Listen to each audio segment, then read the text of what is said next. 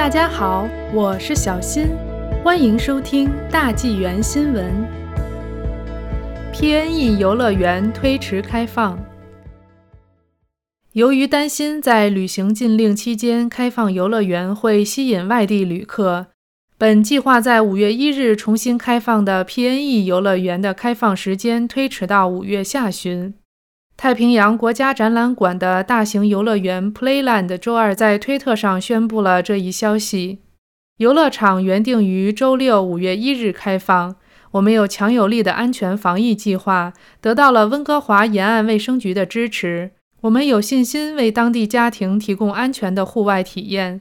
但在今天四月二十七日与公共卫生办公室的讨论中，有人提出了游乐园会吸引区域卫生当局以外的游客。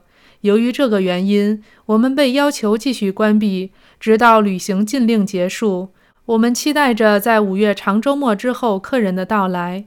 一些得知此消息的公众为此感到沮丧。在卑诗省，由于 COVID-19 引起的住院人数仍处于极高的水平。因此，在三个地区之间仍实行着非必要的旅行禁令：低陆平原和飞沙河谷、温哥华岛及北部和内陆地区。目前，该卫生禁令要持续到五月长周末之后。省卫生官员邦尼·亨利医生说：“我们不希望人们现在去旅行、去游乐场、去任何其他地方休闲或度假。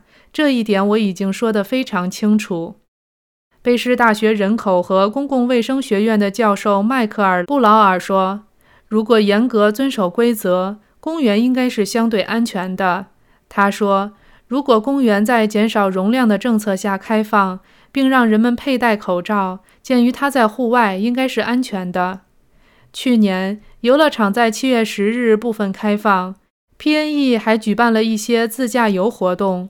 今年开放时，游乐场的总体容量将是有限的。